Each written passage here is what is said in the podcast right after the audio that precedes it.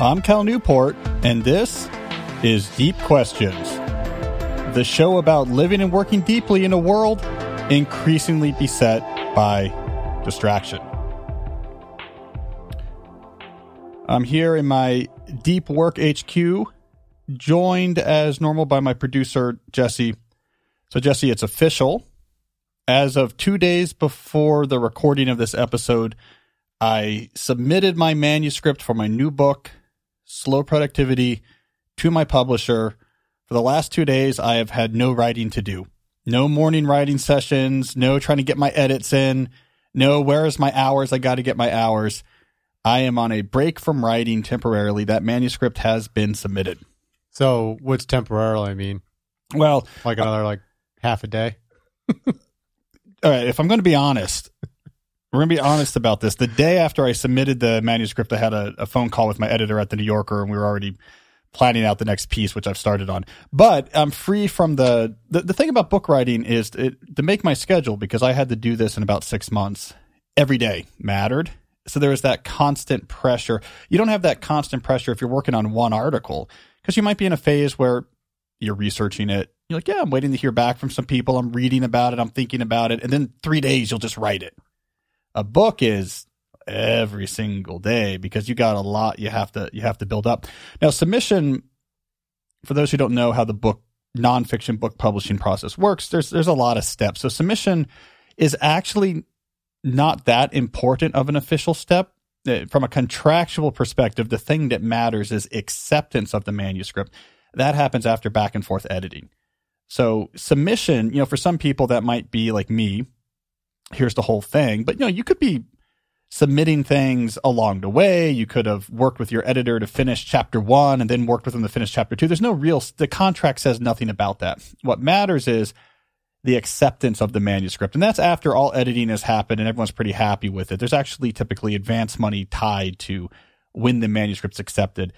And then after that, you shift into the production phase. So now a whole different set of editors get involved. And this is where you get things like the copy editing followed by the production editing. You start caring about commas. You start caring about the proper capitalization of titles, etc., like that. So it's it's a really long process, but getting uh, a full version of the manuscript done is for the writer, psychologically speaking, a, a big milestone. So, so I'm glad to be I'm glad to be past that milestone, and I really am going to try to slow down this semester. So, when do you start your next book? Well, I that's a- know you're under contract. Yeah, it's a good question. I'm under contract for two. Um, TBD. So we have to figure out that timing, but I just want to take a break from even thinking about that. Yeah, I guess I just keep on thinking. I think I was listening to a holiday interview with Tyler Cowen, and he was talking about how he's always writing a book. And I just figured, I just, for some reason, was thinking that's what you're going to be doing now. I mean, I I will more or less, yeah. but I'm trying to take a few months off. Okay. Like to me, so this is this is, and it's going to bring us back to the theme of today's episode. Now, now for me, taking time off means, you know, two jobs instead of four or something like that. But but I see this as this uh wonderfully relaxing period coming up because I'm going to be just like a normal professor for a while. You know, I've got my classes. I'm teaching uh, two classes this semester. I'm teaching. I'm dealing with students. I plan to have at any one time one academic article and maybe one New Yorker article sort of in the hopper, rotating back and forth. Uh, but that's really different than having a book you're trying to get done because if you do nothing on Wednesday, not a big deal. You know what I mean? It's it's it's uh, yeah, but maybe I'm I'm I'm thinking about this. I'm working on proofs for this, and oh, now I'm going to write a draft of this. So it's just like normal load. It's like a normal professor life for a while, which to me seems like it's going to be uh, wonderfully relaxing. We'll see if that actually works. Then my plan is as the semester begins to wind down, then uh, I'll wind up I'll wind up the new book. I think at the very least I want to get past manuscript acceptance for the current book before I'm doing anything too serious for the next because I don't want to I don't want to mix those two worlds together. Once we're in production for the current book, then maybe I can actually start uh, working in earnest. So so we'll see how that goes. That does, however, bring us to the deep question I want to tackle in today's episode. Right, so I'm, I'm interested in this idea of temporarily slowing down on a regular basis as a strategy for achieving sustainability in your career, especially if you have a, an ambitious or elite knowledge work career. How do we make that sustainable? How do we make that something that is deep in the long run? Uh, so that's the deep question I want to tackle today. How do I avoid working all out all the time? So here's how we're going to tackle this in today's episode. We're going to start with a deep dive on a topic very relevant to what we're talking about, to the deep question the show's all about. After the deep dive, we'll go on and do some listener questions. I've pulled questions that are all related one way or to the other to this general theme of trying to slow down, balancing relaxation with work. So, how do you get that back and forth balance going? They're all related one way or the other, so we can take these ideas out for a spin with real issues. I also have a case study in there of someone who has found sort of a nice way to get that balance into their lives.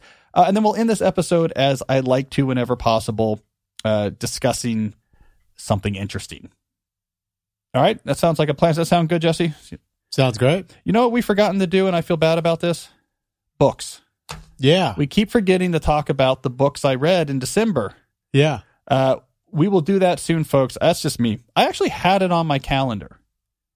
I had on my calendar bring in the books for today's episodes, but I'll tell you what happened. A school event got added for one of my kids at the last minute. So like I was at that school event. That's why I'm a little late today. And that went right into a two hour meeting that went right into me finishing my prep and coming over here. So if I get knocked off my routine at all, the whole house of cards begins to fall because I'm scrambling to get to my kid's school, which means I'm not building my time block plan properly. It all falls apart with just a little bit of a a little bit of an obligatory wind right there. Yeah. We'll get in the books though. We'll get them in. We'll get them in. I read some good ones. All right. Let's do a deep dive. I want to talk about the topic of work cycles. And in order to get to this topic, let me uh let me back up a little bit and set the stage. So what's the issue that this strategy is going to try to solve? Well, I want to pull a quote from a New Yorker piece I wrote a few months ago. We've talked about it on the show before.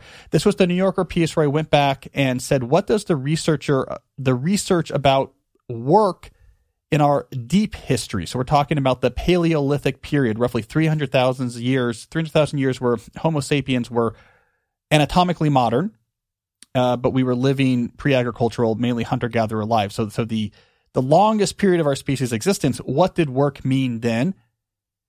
And the whole point of that essay, as you'll probably recall, is that I then compared that to modern knowledge work, looking for places where there was a real discrepancy and saying these might be sources of friction where what we're doing today is not meshing with the wiring that was set into place over many years in the past.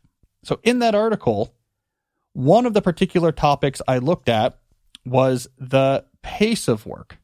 And here's a quote uh, from a paper written by Mark Dyble, among others. He was the lead author that was uh, comparing a extant hunter-gatherer tribe's work rhythms to a nearby tribe that was still. Oh, I shouldn't say tribe. I'm sorry. They say that's not the word to use. I learned community, community.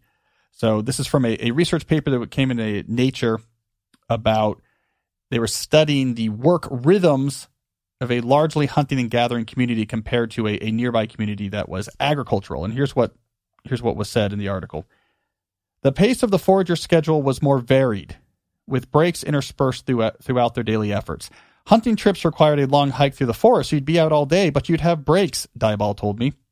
With something like fishing, there are spikes, ups and downs. Only a small percent of their time is spent actually fishing.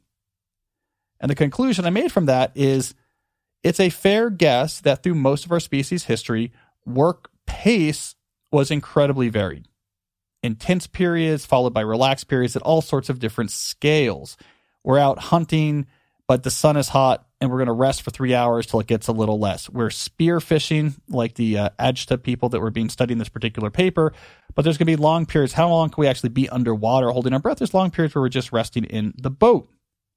Now, if we look at the history of work, we can understand that in part as a long march away from this widely varied work pace.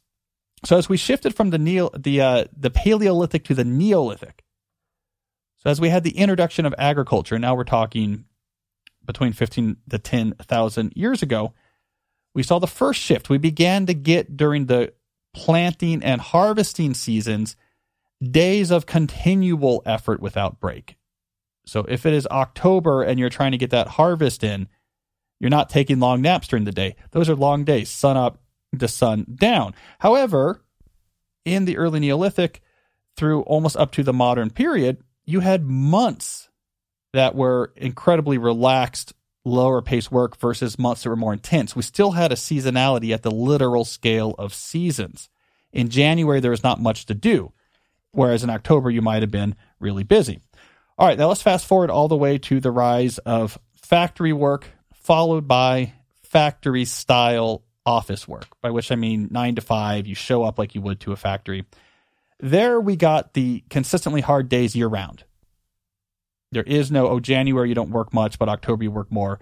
No, no, you're working all day long without long breaks every week of the year with, you know, whatever, a vacation exception in there somewhere or the other. We still had, however, clear shutdowns. So if you worked at Ford building cars, that's that's hard work from when you start to when you finish. There is no seasons that are less hard work. But when you go home, there is nothing for you to do. There's no work related to building Model Ts that you can bring back to your house and continue doing. And this was true, of course, of early office style or factory style office work as well. When you weren't at your desk where your papers were and whatever the assistant was and the typing pool was, when you weren't at your desk, there was very little work you could actually do. So you had at least clear shutdowns within the day binary work, non work. Finally, we get to where we are today, which is office work in the age of computer networks. And now work is always available. You always have access to work. There's always more work for you to do. It's being delivered via email, it's being delivered via Slack. The tools you need to actually make progress on this work are with you. They're mobile. They're with you at home. They're with you on vacation. They're with you when you're in the car. So work is now always available. This is where we're really getting into trouble because we've created an environment where work is always available. And then we combined it with what we talk about often on this show as the unstructured approach to productivity, unstructured productivity, where we say in knowledge work, we don't have a particular system we use for assigning work or tracking work or keeping track of who's working on what or figuring out when you're going to work on things. It's just up to you. Productivity is personal just do what you think is useful for the company. Uh, we're not going to tell you how to do your work.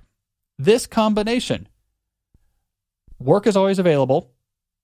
There's uh, you're always able to do work, and there's no real structure to how work gets done. It's just left up to you. Hey, do what you're going to do. This has led to a much increased rate of just continual effort. Now, it's not that we work every waking hours. What we do instead, and again, we talk about this often, what we do instead in this combination of always available work and unstructured productivity is that we just let stuff pile up until we are so stressed from the work that we feel like we have psychological cover to say no to what comes next. So we just push ourselves till we're overloaded. And that gives us justification to say, well, this is why I'm, I'm stopping because I'm exhausted you know, I'm I'm up late working and this is why I feel okay stopping until the next morning because I already worked till two in the morning. So we let our own sense of overload and stress be the governor. That ensures, by definition, that we're always working too much. Unstructured productivity, always available work. So really what we have here is a, a, a collision of two different types of factors. A cultural factor, unstructured productivity, and a technological factor, always available work. That's a technological thing. Unstructured productivity, that's a cultural thing. I'm always interested where technological forces hit cultural forces. Uh, unexpected outcomes often arise, and this is one. Knowledge workers are often now in the state of always working too much. This is a recipe for burnout. You can only sustain that so long. Some people get the burnout faster than others. Uh, there's different reactions to this stress of this overwork, but it's not good. It's not good. So, what do we do about this? Well, we have to find ways to structure productivity more to get us away from the setting where we just sort of go at it until we're so stressed we feel like we have cover to say no. There is many different ways to solve this problem. We might even want to say there's many different things you can do to help make progress on this problem. I want to talk about one particular strategy today that I came across when I was writing my the book I'm working on now on slow productivity, and I wanted to share it with you.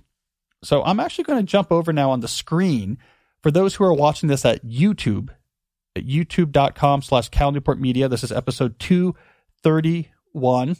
For those who are watching on YouTube, you will see this on your screen, but I'll also narrate it for those who are just listening. What I have loaded up here is the chapter nine of the Basecamp Employee Handbook. So Basecamp is a software development, product development tech company. It's co-founded, you may know its co-founder and CEO Jason Fried. Uh, him and I did an event together when I launched my last book, A World Without Email. So we've crossed paths a few times. They're very innovative in thinking about work. So Jason, the co-founder, has co-authored multiple books about rethinking knowledge work, including Rework and one that's called Work Doesn't Have to Be This Way. So it's a company in which the principals do a lot of thinking about how can we make work better, even if it requires radical changes. So their handbook is actually itself a fascinating business advice read because you're exposed to all of these experiments they're trying. Well, in chapter nine of this handbook, and it's what I have loaded on the screen now, they talk about cycles. Now, I'm going to read from the handbook right now. We work in six to eight week cycles at Basecamp. There are typically six cycles to a year. Two are eight week cycles during summer hours, and the rest are six week cycles. This fixed cadence serves to give us an internal sense of urgency, work as a scope hammer to keep projects from ballooning, and provide a regular interval to decide what we're working on. The idea is not that everything we ever decide to work on has to take six to eight weeks or can be completed in that time, but rather that we think about how we can break big projects into smaller ones that can be done in that amount of time, and that we bundle smaller things into a presentable scope of work that can be discussed. All right, now I'm going to skip forward a little bit. This is what I like about this cycle strategy. This next section called cool down. In between each cycle, we spend two weeks cooling down. That's the time to deal with bugs or smaller issues that come up, write up what we worked on, and figure out what we should tackle next. It's sometimes tempting to simply extend the cycles into the cooldown period to fit in more work, but the goal is to resist this temptation. I think this is a brilliant strategy. It matches the natural rhythm of work for which human beings are better suited. So, this idea of work intensely for a while, then cool down for a couple weeks. Okay, let's just everyone chill. Let's just uh, hammer out some final bugs and kind of have some brainstorming type meetings about what comes next.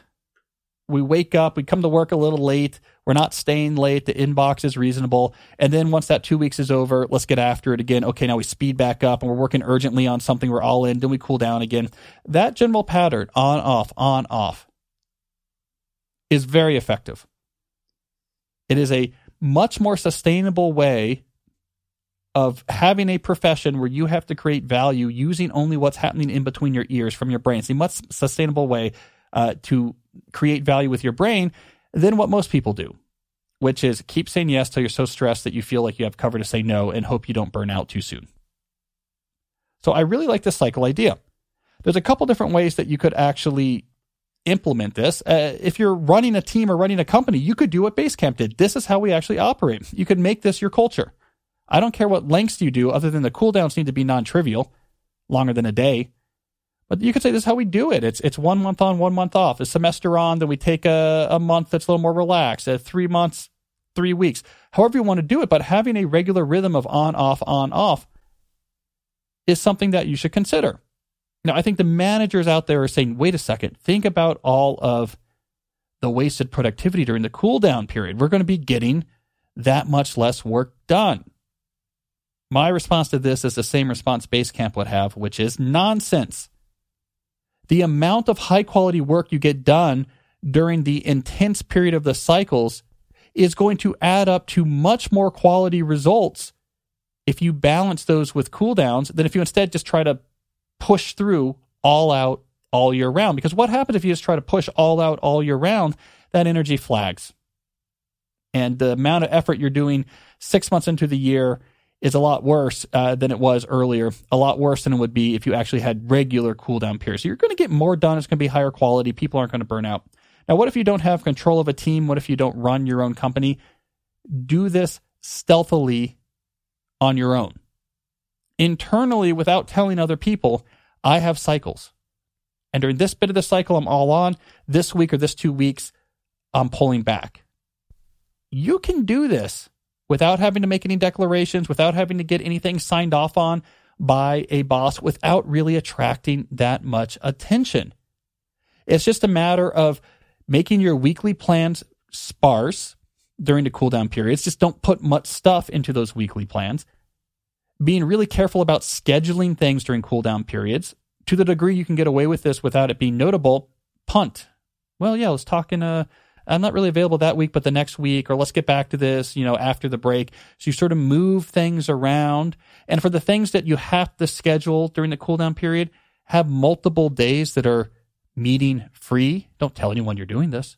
But just for that two weeks, it's like, well, Tuesday and Thursday, you're not offering up. So you have multiple days in these cooldown weeks where you have no Zoom and no calls and no meetings.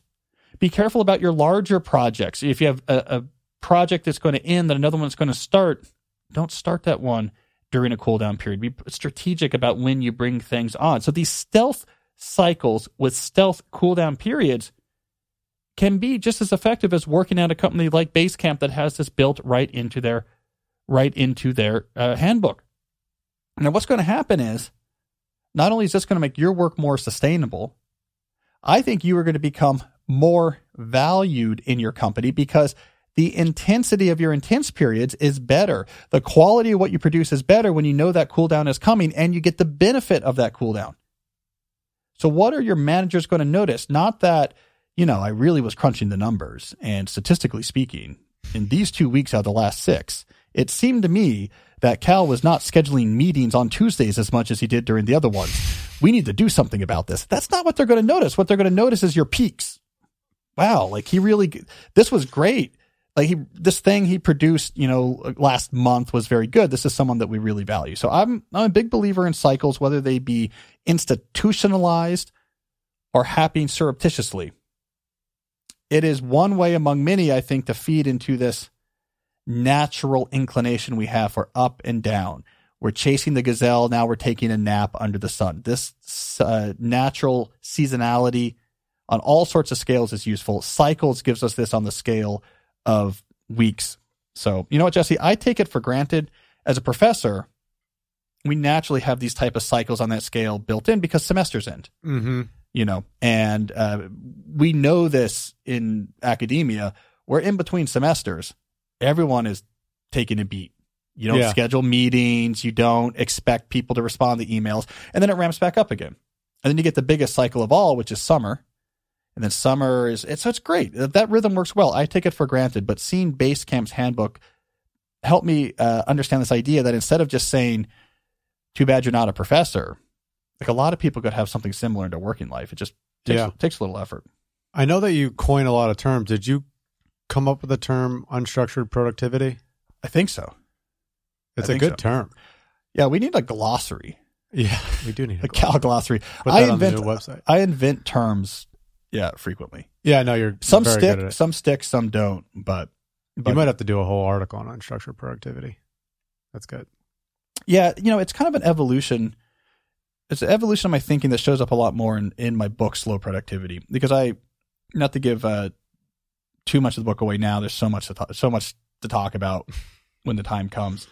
Uh, but I really get an upfront a deep history of productivity and how things sort of spun spun off their axis in knowledge work because you have to Mhm. set up like what is the issue we're trying to solve Mm-hmm. and that's a big deal. I think in knowledge work, there's a lot of people who correctly have the instinct that something is going wrong with productivity in knowledge work. Like this push to do more is not generating more, it's not sustainable, it's stressing us out. But they're jumping past the what's going on to let me just start blasting at enemies. Because that's the whole tone, I think, of, of online discourse right now. So it's, you know, mustache twisting managers and capitalism and and these sort of vague uh, cultures of overwork. It's all very vague. It's just so that you can kind of attack it. And I, I'm in my book, I'm like, yeah, great, but let's actually like understand like where do these def like where's our notions of productivity come from?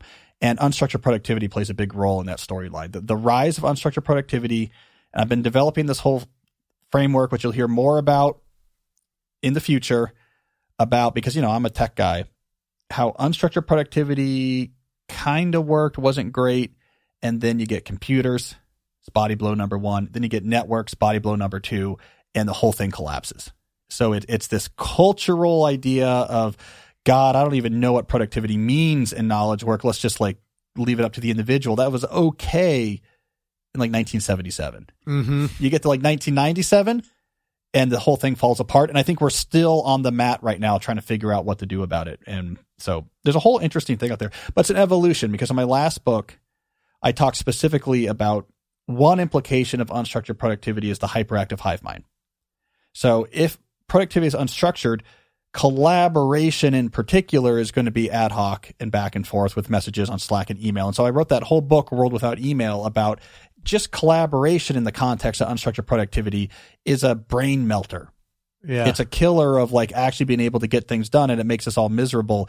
But that's just one issue of unstructured productivity. So in my, my writing for the New Yorker and in this book, the, the, the bigger issue in my mind is not just collaboration goes awry, but it's workload this like you're always working there's always more work to do there's performativity you're you're trying to signal value through low value actions through busyness like this is the the bigger broader issue and that's the evolution of my thinking is like unstructured productivity you can't understand any complaint about modern knowledge work without starting starting with that issue it's really cool it's yeah. really well explained too all right so what i want to do is i have a collection of questions that are all roughly speaking about this tension between busyness and relaxation, getting after it, and trying to recharge. Uh, first, let me mention a sponsor that helps make this show possible. That is my friends at 80,000 Hours. 80,000 Hours is a nonprofit that aims to help people have a positive impact with their career. If you're wondering where that number comes from, let's do a little math 40 hours a week, 50 weeks a year, 40 years of work, you get to 80,000. Now, when I say these are my friends, I didn't mean that in the informal colloquial sense of, oh, it's people that work with us. I've known these guys from the very beginning. Right. So I've known that they're, they're based out of Oxford when they started this nonprofit, I was working on what became my book, So Good They Can't Ignore You, which is a book about career advice that pushes back on this idea that you should just follow your passion. And so we were really simpatico. So I know these guys. We talk back and forth. They've written some guides about my work. I've been talking about their work for a long time. So I was really happy to have the opportunity for them to become one of our sponsors because it's people I already pitch positively. So here's the idea behind this nonprofit 80,000 hours it's what you spend the majority of your time doing is working. So it is your biggest tool you have to make a difference in the world. Now, most people who even bother to think about this question, like, what can I do with my work so that I leave the world a better place? Most people who try to think about this question feel like there's not very many options. I think our normal discount, discourse on this says, like, what? You can become a doctor or go work for a nonprofit right? Like we have these really limited options and that's kind of it. And so we have all these generations of smart kids. Like I don't, I don't want to work for a nonprofit become a doctor. And then they all become lawyers, right? 80,000 hours says, let's go deep on this question. How do we help you connect your work, the 80,000 hours you spend work into actually doing good for the world? They've spent at least 10 years now conducting research on this topic. As I mentioned, affiliated with academics at Oxford University. Uh, they know that our generation faces issues of historical importance, and they want to help more of us dedicate their 80,000 uh, hours of work to solve them. So, what you can do is you can go to their website, 80,000 hours, the number 80,000 followed by the word hours, 80,000hours.org slash deep, and they will send you a free copy of their in depth career guide. So, this will just get you started on the 80,000 hours way of thinking about work. In it, you will learn about what makes for a high impact career. You will get new ideas for impactful paths. It will also help you make a plan based on what you learned, a plan that will help you put those ideas into action. So, in addition to getting that guide, which will get you started, it will sign you up for their newsletter, which is going to give you regular updates on their research and tell you about high impact job opportunities. More recently, they've also started a podcast, which is fantastic. They've had a, a lot of great guests on there. I mean, I'm just looking at some of their their uh, recent topics here. So they had, for example, uh, a recent podcast on successful careers, even if you have depression, anxiety, or imposter order. They had David Chalmers on.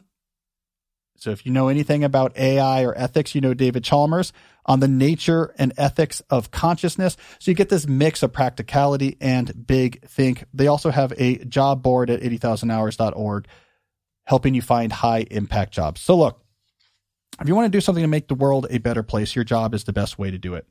And going to 80,000hours.org slash deep is how to get started figuring out how to inject impact into your working life.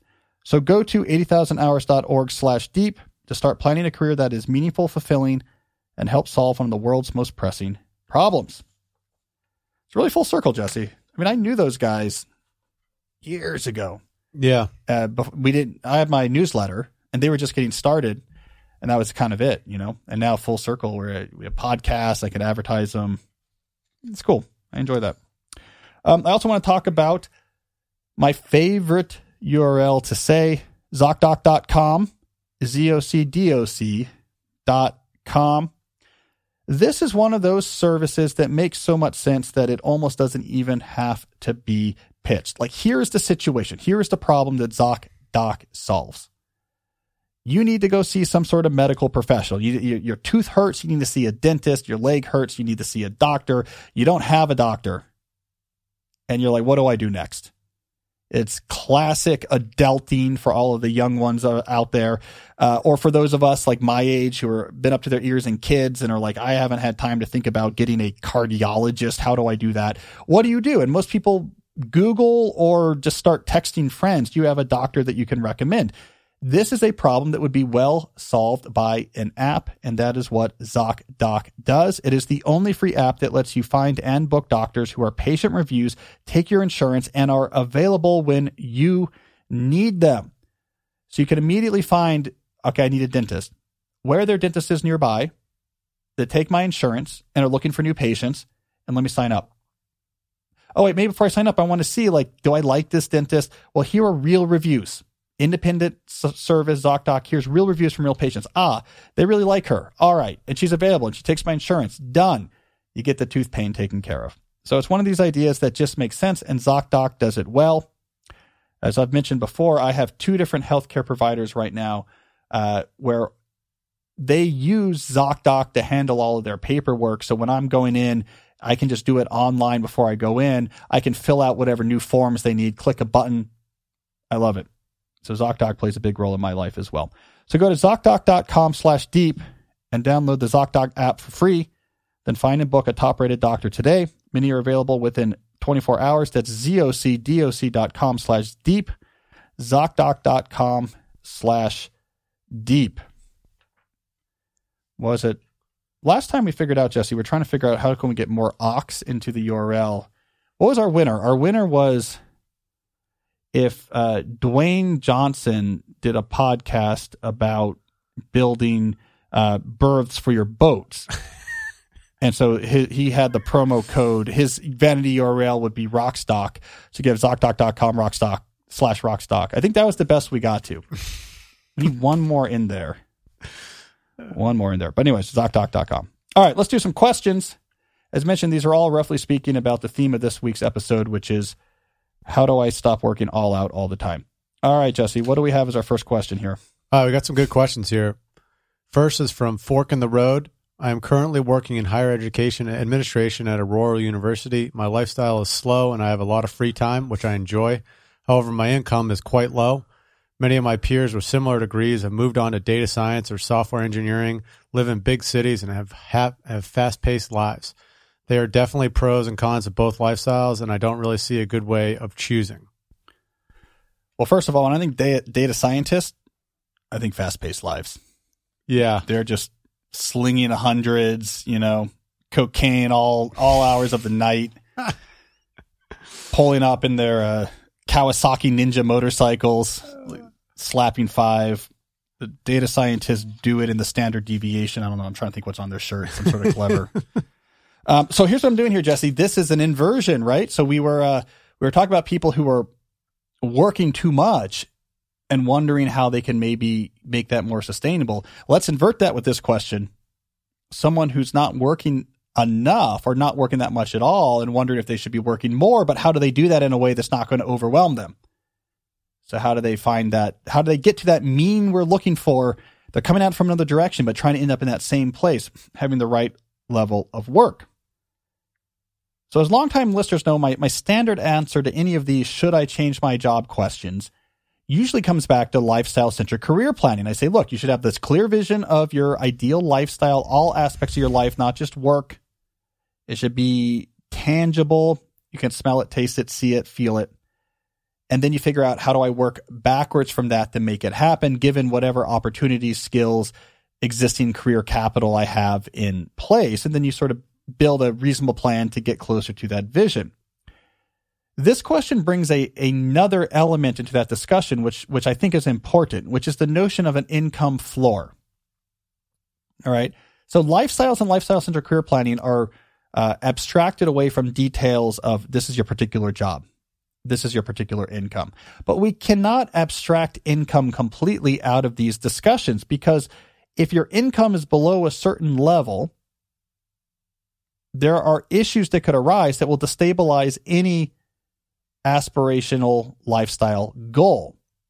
There's a stress generation factor that happens if you feel like you don't have enough discretionary income to handle the things that come up in the normal course of life. It is a constant source of stress.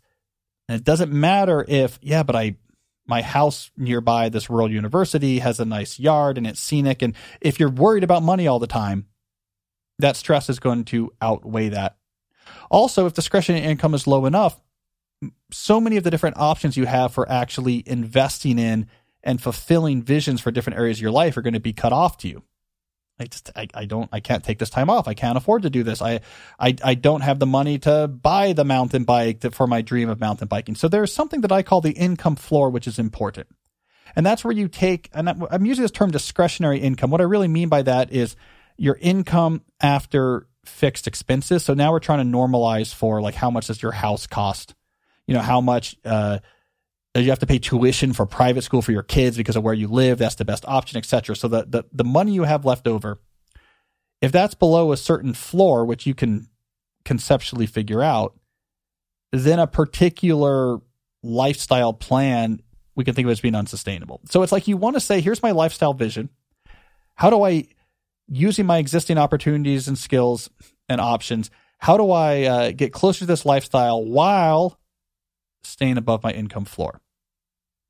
And we want to throw that into the discussion here, Fork in the Road, because you said my income is also quite low. So this is actually going to be the crux of what you do next is figuring out does low, quite low mean below your income floor? And that's another bit of planning you have to do. How much money would you need after you pay for your housing expenses, etc.? How much discretionary income do you think you would need to feel non-stressed and like you have interesting options in the various things that matter for you in your life? If in your current job you're below that, getting above that income floor is a necessary component of your lifestyle vision that you're trying to move towards. Now, you might find that you're already above it. Yeah, you don't make a ton of money, but where you live is cheap and it's fine. Good benefits. You're not really worried about calamitous, whatever, uh, health occurrences. And so you might be fine. Or you might feel that you're close to it, but everything else about your lifestyle where you live is good. Well, that's fine. Now you're just trying to close an income gap and you can make a plan to do that. I want to move up to this next level in the administration. I'm going to do this thing on the side because I have a, a data science background and I'm going to do some side work and we can easily push that above. Or you're going to have to make a change and say, you know what? I'm well below it. There's nothing I can really do here to get above it. So I'm going to have to make a change. So the income floor, I think, is really important. If you do make a change, I want to assure you that there is a middle ground between being the administrator in the rural university and big city, fast paced, cliched data scientist doing coke off the stomach of a stripper vision that we all have of you data scientists. There is an in between ground. And how do you access that? What is the map you use to find the in between ground? It's again, it's this lifestyle centered career planning augmented with the income floor. If you have software engineering skills, if you have data science skills, you can figure out, okay, I don't need to make all of this money. I need to get above this floor. Oh, you know what? I could go to Boise and work at the tech sector there that's burgeoning and Uh, and this is actually a pretty reasonable job, but it gives me above that floor and it still has some of the aspect I like of rural living over here. I mean, you have a lot of options is what I'm saying. There might be remote work options. Well, I could take this remote work job or I could do contract work. And you know what? If I had five clients doing contract work, I'm above the floor, but I could live wherever I wanted, but the income is better. You have a lot of options. And, and this is why I always come back to working backwards from your vision is because that's what allows you to navigate the territory of options. Without that, we fall back on cliches, we fall back on extremes.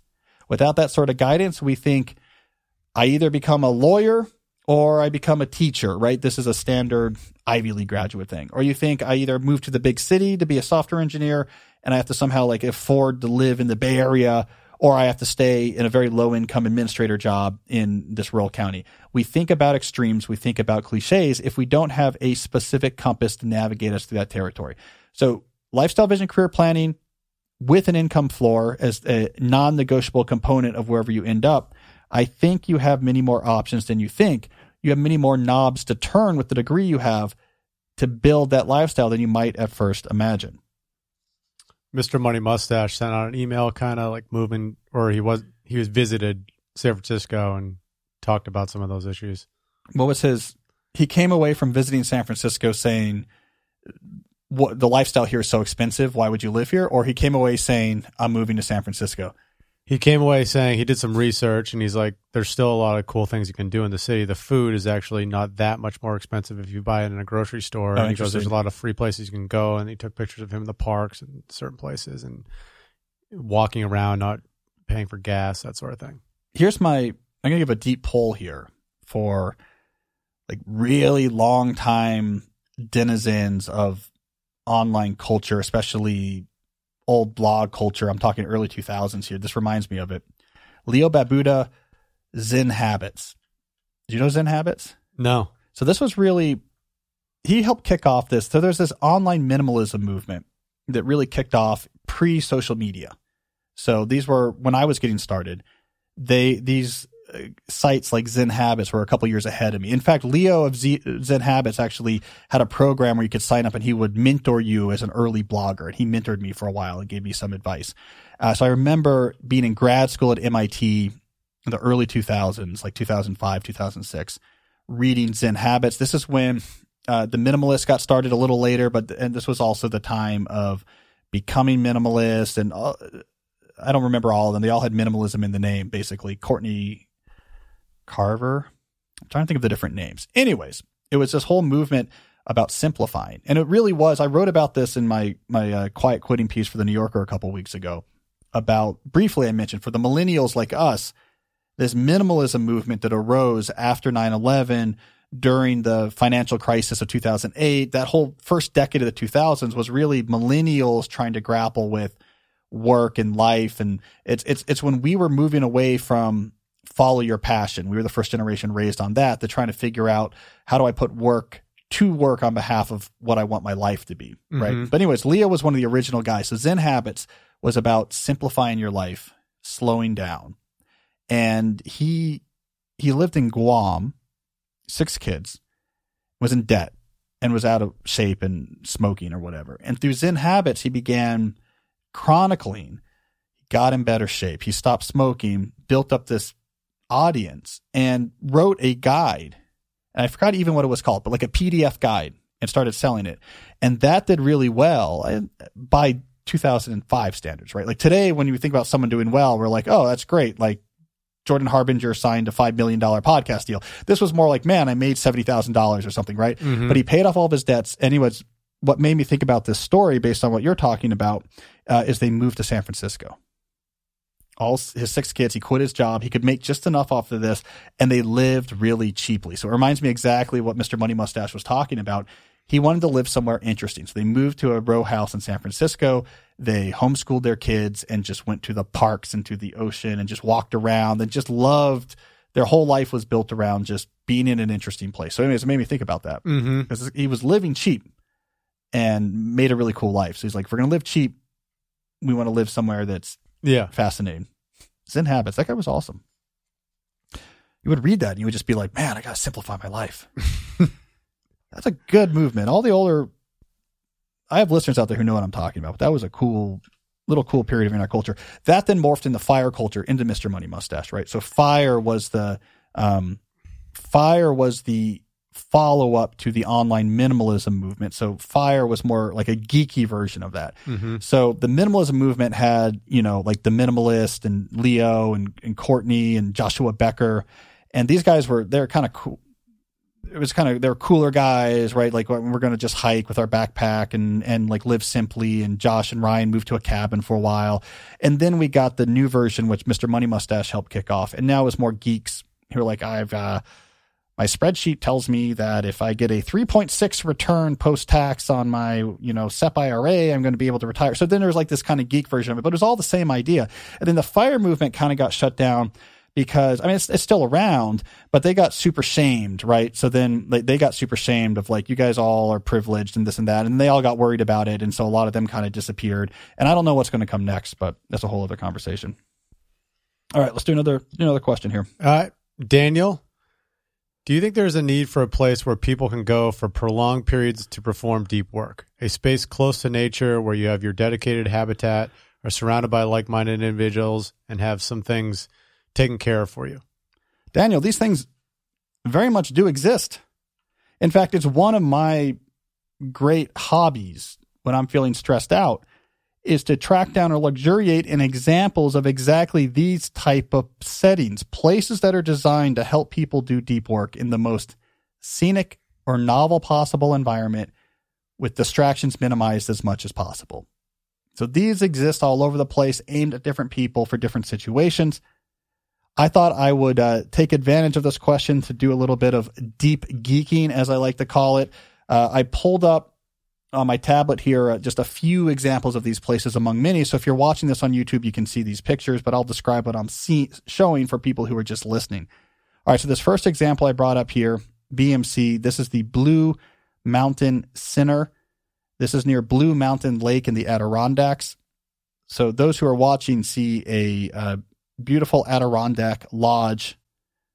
Uh, that's logs with ceilings that come down low that's part of a 1,600 acre estate.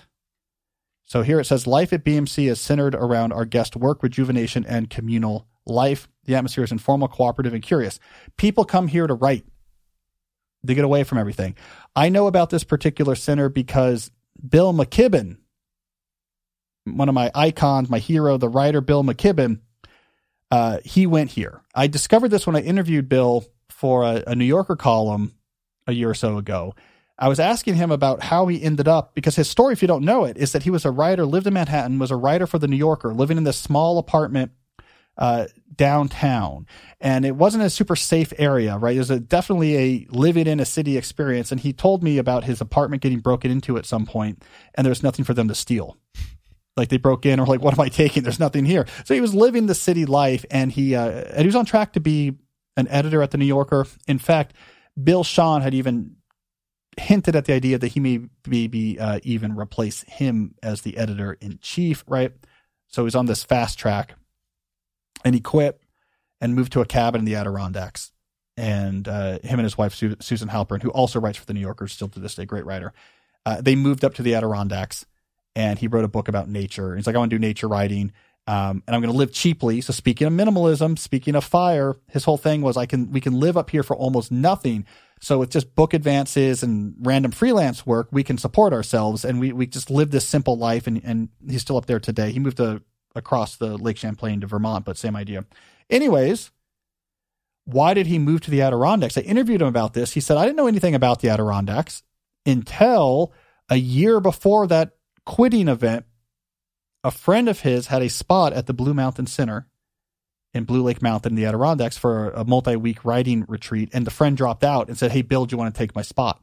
So he just took his spot. It showed up at this place, sight unseen. For those who are watching, I'm showing other aspirational photos here a lake that the house is looking over, people baking bread. Here's a whole thing about, oh, look at this. Oh, Jesse, look at this. Cell phones are not allowed at Blue Mountain Center. I'm loving this place more. If I disappear for a few months and you can't find me, go to the Blue Mountain Center. It's probably going to find me. Here's here's writers uh, hiking.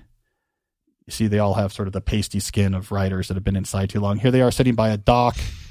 here is now, Jesse. You can correct me if if uh, in my description here is a forest, and there's a silhouetted figure. Uh, I believe that's Sasquatch. right? There's a silhouette. Of, it looks like a bear standing on his hind legs. I mean, do I have that right? Is that just me? It looks like a bear, right? Yeah, it does. Yeah. So like downside of Blue Mountain Center, you may be eaten by a Sasquatch, but uh, upside, there's good bread, no cell phones. Anyways, that's one example among many. Let me show another quick example here. I love this one. I don't know if they're doing this anymore. The pandemic might have killed it, but for a while, I thought this was really cool. And this is the Amtrak Writers Residency. So it's a program where, as a writer, you apply. You say, I'm, I'm stuck on my book," and what they give you is a berth on a sleeper car for uh, Amtrak from New York to Portland, Oregon. So a multi-day Amtrak train. I'm showing some photos of this on the screen, and so there's no distractions. You're just in a cross-country Amtrak train, and all you can do is sort of write and think. You're literally stuck on this particular train. It's quiet the entire time. Quiet the entire time. Quiet, quiet cabin the entire time. Well, you have your own room. Oh, you okay. see, you got your own car. Yeah. I just took the Amtrak. I I went up to New York real quick for a photo shoot. Was not in the quiet car. Uh, the person next to me, and like I don't, it's not the quiet car. And I get if you have a phone call to make. This person was just straight up watching content on their phone with no earphones. Just straight up the volume, like so I don't know what they the video or something like that. Did you move? Yeah, it was was full crowded? train. Full train. Yeah. So what are you going to do? I don't mind. I just read. It was nice. All right, one more example to give. This is near us. Most people don't know about this in DC. So there's a, a Franciscan monastery associated with, I think, with Catholic University here in DC. And they have this, if you're looking on the screen, it's like a teeny house, like a modernist small structure in the woods. This is on the grounds of a monastery right here in this inside DC, inside the Beltway, maybe like 20 minutes from from where Jesse and I are right now. Anyways, you can book time to just go stay in this thing. So it's in the city, but in the woods. They have all this land. It's like in the woods, but in the middle of the city. And uh, they say you can enter into deeper communion with God through prayer and solitude. It's an urban retreat for one person nestled behind a historic Franciscan monastery of the Holy Land in America. But I'll tell you what, a lot of writers go here. So you can commune with God, but you can also get some writing done. It has one bed, a kitchenette, a bathroom, and an outdoor deck. And that's it. There's a video about it you can watch. Anyways, people don't know about that. But right here in DC, one to seven nights, you just write the monks and are like, hey, I want to come and do this. And if they approve it, you just in this box, this modernist box with a bed, and it's like you can be like a monk for a while and get writing done. So, Daniel, there are lots of options. And uh, there should be more, but there's a lot of options out there if you're looking to get away, uh, especially if you're a writer or an artist. There are a lot of options, and I think they're cool. All right, let's move on. What do we got next, Jesse? All right, next question is from TJ. How do I find time to work deeply when I'm a busy college student? So, I mean, this is a college student question, but I, I think it's relevant to everyone. So I, I don't do, I try not to do student specific questions anymore where it's just relevant to students. But I think actually this issue that is being brought up here by TJ is relevant to more than just students, which is this idea of I am too busy to do deep work. All right. Um, here's the thing you have the core work you have to do. So, TJ, you're a college student. So, there's assignments that have to be done, papers that have to be written, studying that has to be completed for quizzes and exams. That work is your work you need to do. So, the question is just how are you going to do it? Now, if you do it in the deep style, which is let me focus without distraction when I'm doing that work, and when I'm not doing that work, not be doing that work, or you could do it in a shallow style where you mix it in with lots of other things. The deep style will take less time. So, I don't really understand the, the, the underlying premise of I'm too busy to do deep work, if that's actually the most efficient way, just from a pure time consumption perspective, to get things done. So let's reinterpret this question another way, which is I have too much going on to get my core work done. This is sometimes what people say when they say I'm too busy to do deep work. What they really mean is I'm too busy. I, my, my schedule is too crowded with the shallow to actually make progress on the core things I need to do in my job, whether it be a college student having to study for a test or it's, you know, you're uh, working in a business and it's doing your core business strategy, whatever it is. Well, in that case, here's what you do. You take out your calendar, You build an autopilot schedule. This is what I tell students, and it works for everyone else. Everything that occurs regularly, I always have to do reading each week. I always have to do a problem set. You find a time for it this day, this time, week after week, and you block it off on your calendar. So everything regular gets time. And when you get to the beginning of your week, you do a weekly plan for that week. And if you're if you're having trouble fitting things, do a weekly plan that's very heavy on time allocation. Let me actually find time on my calendar for all the major things I have to get done. You don't always do this in weekly planning in general, but if you're feeling busy and overwhelmed, let's do this for a little while. So now you're, you're placing, okay, I got to work on this term paper. Uh, I got to get these notes cleaned up, whatever. Getting that all on your calendar. And either fits or it doesn't. And if it doesn't fit, you only have two options. You can make more room by quitting things. So if you're a student, this might mean forget this club. I can't be involved in these six things. If you have another type of job, it might be your your project load. I got to leave this committee. I got to get off of this project. I have to postpone this until the summer because it's just a reality, right? You need more time. You got to clear up more time. The second option you have is to get the work you have done more efficiently. So if you're a student, you could start using the more efficient study techniques I talk about. For example, in my book, How to Become a Straight A Student, or in the the archives of my blog at calnewport.com. You can go back to 2007, 2008, get a lot of articles on it. That makes things take less time. You can take things off your calendar to free up more time. Those are your two options. You got to face the productivity drag in here and figure out what your strategy is going to be. There is no other third option where the work gets done and, and you, by just you ignoring it and saying, stop bothering me about things like deep work. I'm just too busy. So you got to face the reality of your schedule by autopiloting and doing heavy time allocation weekly plans. Look at what you're facing. If it doesn't fit, you have those two weapons and you have to deploy them to whatever extent is required to make the schedule reasonable. Keep in mind that might entail radical changes. The college student equivalent of I can't be a double major and I'm going to use these credits so I can reduce my course load and I got to quit three clubs. It might be whatever equivalent that is for your job, but your schedule is your schedule. And getting to the theme of this episode, if you just say, I'll just get after it, I'll work late, I'll work on the weekends, we'll somehow make this work, you're going to burn out.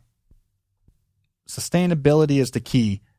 And this is how you begin to fight more for sustainability at the scale of the schedule. This doesn't fit in a reasonable way. I have to make changes. All right, I want to do a case study so when you send in your questions for the show, you can also opt to send in case studies of advice working well. All right, well, this case study comes from Ayaz, a 28 year old engineer. Ayaz writes My wife is a surgical resident, and as part of her training, she had to complete a five week rotation in Anchorage, Alaska. My company was open to me working remotely on a temporary basis, so I went with her. While there, instead of working from home, I decided to rent a co working space 1.5 miles away. This was around May to June, and I remember you talking about the concept of working from near home, and this is exactly what I was doing. Separating work from home made intuitive sense to me. Boundaries are important, they allow you to give shape to life. The co work was a quiet 15 minute walk away. This allowed me to get in the mindset of working. He notes in parentheses, I would often listen to deep questions on these walks. That's a smart thing to do. The slow walk in your podcast would help prime my mind to focus intensely while working. Between meetings to transition from one project to another or relax my nerves, I would also walk in the downtown Anchorage and grab a cup of coffee. It was a perfect way to get some thinking done or mentally shift focus from one project to another. I also realized the profound impact mountains have on my experience of depth. The short stay in that city and working from near home has convinced me my vision of the deep life includes living close to mountains and preferably walking to work. So I like this case study for a particular reason I want to emphasize. But first, I want to fact check something here, Jesse. I'm reading Ayaz as saying he's 1.5 miles from his office and that he gets there in 15 minutes walking. He's walking pretty fast. That's a fast walk. yeah. I think that might be an impossibly fast walk. A moderate paced walk is about 20 minutes to a mile. 1.5 miles, I think he maybe he meant 0.5 miles, or, and I think this is equally likely, he's 11 feet tall. Because if you if you figured out the stride length, I actually think that would work out just about right. I mean, I think the engineers among us can figure that out, but I think that would having a double length stride would probably get you down to roughly a moderate walking pace of a 10 minute mile. So 1.5 miles, 15 minutes. So Ayaz is 11 feet tall. Uh, the thing I wanted to point out from this is the theme of this episode, which is trying to combat burnout by having, you know, finding this balance between intensity and non intensity. It's not just about uh, time. You know, I have busy periods and non busy periods. I have this many hours of work versus that many hours of work. I'm looking at my schedule, like with TJ, and I'm figuring out does it fit or not. And if it doesn't fit, I need to take things out or, or make things smaller. Location also plays a role in the intensity of your work. Finding the separation that Ayaz found. Here's my home, here's my office. And I have a ritual about how I transition from one to another. And during the day, I can leave the office and see the mountains and walk in the downtown Anchorage and get a cup of coffee. The location can shift, location to recharge, location to transition from home to work. That will have a huge impact on the feeling of intensity of your actual effort. So location can matter just as much as time this is something I don't think we thought enough about during the knowledge workers uh, who had to go remote during the pandemic, especially those who lived in places where that remoteness lasted for a really long time. We didn't think enough about location. We said, technically speaking, my laptop in my bedroom gives me all I need. And what we should have been saying is, but what does my soul need to actually get this work done in a sustainable way? I need to get out of this house. I need to be in whatever, a deep work shed in the backyard or, or this is a time, you know, because I have a, I'm lucky enough to have a stable knowledge work job that's not going away during the pandemic. We're not spending money on anything else. We're not going on vacation. Great. I'm going to lease an office space for this year. So I have some place to go. Like we should have cared more about that. And I, I want to hear what Ayaz does once they get back to where they are before. Are they going to move somewhere with mountains? Are they going to have a walk to work? It's exciting to me. That's lifestyle centered career planning is unfolding here, Jesse. He uh, mm-hmm. he had experiences that r- built a richer understanding of what he wanted his lifestyle to be like, and now he has this crystal clear image which he can use to guide. So he needs location matters, where they live, like that. Really is going to narrow down their search and open up some really interesting opportunities. So we got two things out of this: an emphasis on the importance of location in injecting some slowness into your life and a cool case study and how really good lifestyle centered career planning plans emerge. Let me do one more quick question here uh, before we move on to something interesting. This one comes from Anonymous. Oh, wait, you should read this, Jesse. I'm sorry. I'm stepping on your toes here. No problem. This comes from Anonymous. Can you elaborate more on the celebration bucket? Is it definite? Its definition seemed more elusive to me. Right. So when we talk about the deep life. We talk about you have to focus on all aspects on your life when trying to find depth, focusing on what's important and, and minimizing or limiting things that aren't. And we often use the term buckets to talk about the different aspects of your life that are important. I like to alliteratively refer to C uh, words to begin with C when naming my buckets. And we had craft and we had community and we have contemplation and we have constitution. And the last one I often talk about is celebration. Anonymous is saying, what does that mean? Um, so roughly speaking, anonymous. When I think about celebration, I think about uh, cool things in the world, appreciating cool things in the world unrelated to your work. I think you can break that down into two specific subcategories: hobbies and gratitude. So this is celebration includes things you do just for the pure non-functional value of doing them. I'm really into film. I I, I hike. I'm I'm into um, whatever, alpine ice climbing, whatever. It's these interests you develop that you can appreciate and find great value in that have nothing to do with your job. It's non instrumental. Also captures gratitude. So celebration is about do I have on a regular basis gratitude for things that I'm looking forward to or enjoy about my life right now? Do I have that in my life on a regular basis? I think it's important, for example, to regularly engineer experiences of gratitude into your life. I'm actually putting aside time I'm going to go for a walk. I'm going to, you know, get home from work a little early. I'm going to go for a walk uh, with the sunset, and I'm going to think about like some things I really am, am, grateful for right now, and this nice relaxing weekend that's coming up, and and I'm really looking forward to it, and just generate that sense of gratitude. I do that a lot. I started doing that in grad school because I so I even refer to these experiences now in my internally as Cambridge moments. I used to engineer gratitude a lot when I was in grad school uh, at MIT, but then I, I picked that up, especially in the winter. I like to do this a lot. Uh, as the days get a little bit longer, I, I, like, look, we still have sun in the sky and it's only going to get brighter as the season goes on. And, and the snow is kind of scenic and engineered gratitude. That's part of the celebration bucket as well. So your hobbies and gratitude, that all falls on under celebration. Those are two aspects of your life that require emphasis. Start with a habit, and then when you get around to it, overhaul that whole part of your life. I'm answering that question in this episode because the celebration bucket is a great bulwark against the craft bucket pushing you towards too much busyness, towards too much intensity. It is a bulwark against overwork and burnout because it is things that are non instrumental, enjoyment. There's something fundamentally slow about a hobby well enjoyed, something slow about an engineer gratitude experience. So I think if we're going to think about how to inject more slowness into an otherwise overloaded life, keep the celebration bucket very much in mind. All right, we're going to conclude things with something interesting where I talk about interesting things that people sent to the interesting at calnewport.com email address. First, let me mention another sponsor that makes this show possible. That's our longtime friends at Blinkist. Uh, you've heard me talk about Blinkist a lot because I think reading is the best way to gain high quality ideas, and high quality ideas are the currency to success in our current culture. If you're into reading, you need to be a Blinkist subscriber. When you subscribe to Blinkist, you get access to 15 minute summaries called Blinks of over 5,000 nonfiction books. You also can get 15 minute summaries of podcasts. So they call those shortcasts. This allows you to very quickly figure out what the big ideas from are from a book and make that decision. Do I know what I need to know? Or am I intrigued enough I want to buy this book? So it is like having a sidekick for the reading life.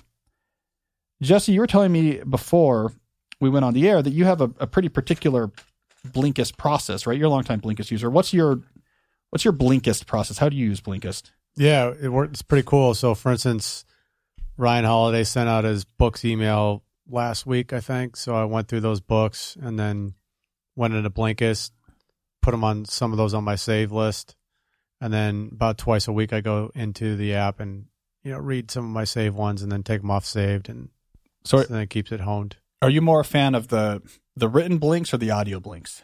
Do you the listen? written ones. The written ones. So uh, if I didn't clarify before, you have two options with the blinks. If you're on the go, you can listen to them, or in the app, you can just read them. Uh, read them real quick. So I like Jesse's habit. Every time you hear a book you want to, you're thinking about, throw it in the Blinkist in the app, and then just churn through those. What a great way to keep up with all the books, all the big ideas, and figuring out triaging what you want to buy and what you don't. So if you're going to be a reader, and you should be if you're a fan of the deep life, you should have a Blinkist account. They have a nice special feature I want to mention real quick right now called Blinkist Connect that uh, allows you to share your premium accounts. You can get two premium subscriptions for the price of one. So you can give a Blinkist account to a friend that you think needs it when you sign up for one. All right, so right now, uh, Blinkist has a special offer just for our audience. Go to Blinkist.com slash deep to start your free seven-day trial, and you will get 25% off a Blinkist premium membership. That's Blinkist spelled B-L-I-N-K-I-S-T. Blinkist.com slash deep to get 25% off and a seven-day free trial. That's Blinkist.com slash deep. And don't forget, uh, this limited time, for a limited time, you can use this Blinkist Connect program to share your premium account. You'll get two premium subscriptions for the price of one. I also want to talk about another one of our sponsors, Ladder. You know, January for me, like for other people, is a time where you realize you're starting to put things off until the last minute. For me, it's for example when my accountant asks for tax information and I begin furiously procrastinating because I'm sure there's something in there I don't know how to do it, some documentation I'm missing. I'm sure everyone else has their own New Year example of putting things off. Uh, most of the time, it's okay you know, eventually get the tax information to them. But the one thing you really can't afford to wait on is setting up your term life insurance. If there is anyone who depends on you, spouse, kids, dependents, etc., you need life insurance. It should be term coverage life insurance. You know you need it. So why don't you have it if you don't? It's probably because like me worrying about where am I going to find all my tax documents, you're not quite sure where to start. So I will give you the solution to that problem Ladder. All right, Ladder is 100% digital. No doctors, no needles, or no paperwork when you apply for $3 million in coverage or less. You just answer a few questions about your health in an application. You need just a few minutes on a phone or laptop to apply. Then their smart algorithms work in real time so you can find out if you are instantly approved. No hidden fees, cancel any time, get a full refund if you change your mind in the first 30 days. These are policies that are insured by insurers with long proven histories of paying claims. They're rated A and A plus by AM Best. So this makes it easy to get life insurance. You just go to ladderlife.com slash deep, fill out the information. You could get this thing off of your to-do list in minutes. So that's ladderlife.com slash deep. Go there today to see if you're instantly improved. That's L A D D E R life.com slash deep. Ladderlife.com slash deep. All right, our final segment something interesting. People send me cool things from around the web relevant to living a deep life to my address at interesting at calnewport.com. I like to share things when I can. All right, today's example I want to share is a, an article from this is from CBS News. So I saw this in a few, people sent this to me from a few places. Uh, if you are watching at youtube.com slash Cal Newport Media, episode 231, you'll see this on your screen. An article where the title is This Tokyo Cafe Serves an Antidote to Writer's Block. So here is the idea behind this cafe in Tokyo is that you don't just go in there and work, which you do. You pay 250 an hour, there's Wi-Fi, an air-cooled computer stand, but you fill out a, a, a registration slip where you tell the proprietors of the cafe – what you're trying to do and how often you want them to come check on you and make sure you're actually doing it. So you don't just get a place to work, you get pressure to actually get that work done. So, like, there's an example here. I'm reading. Here's someone who has to write a lecture due tomorrow. So, on his registration slip, he asked uh, to be checked in on, as they put in parentheses, gently harassed every half hour till he's done. A couple other examples in here. A lot of writers come in here uh, so they'll say, I want to make sure I get this many words written. Uh, here's a writer who says they want to get 24 pages done and they want to be checked on every half hour about that, etc. Anyways, oh, that's interesting. You want to get things done? Spend your money to try to get someone to harass you into actually doing that work.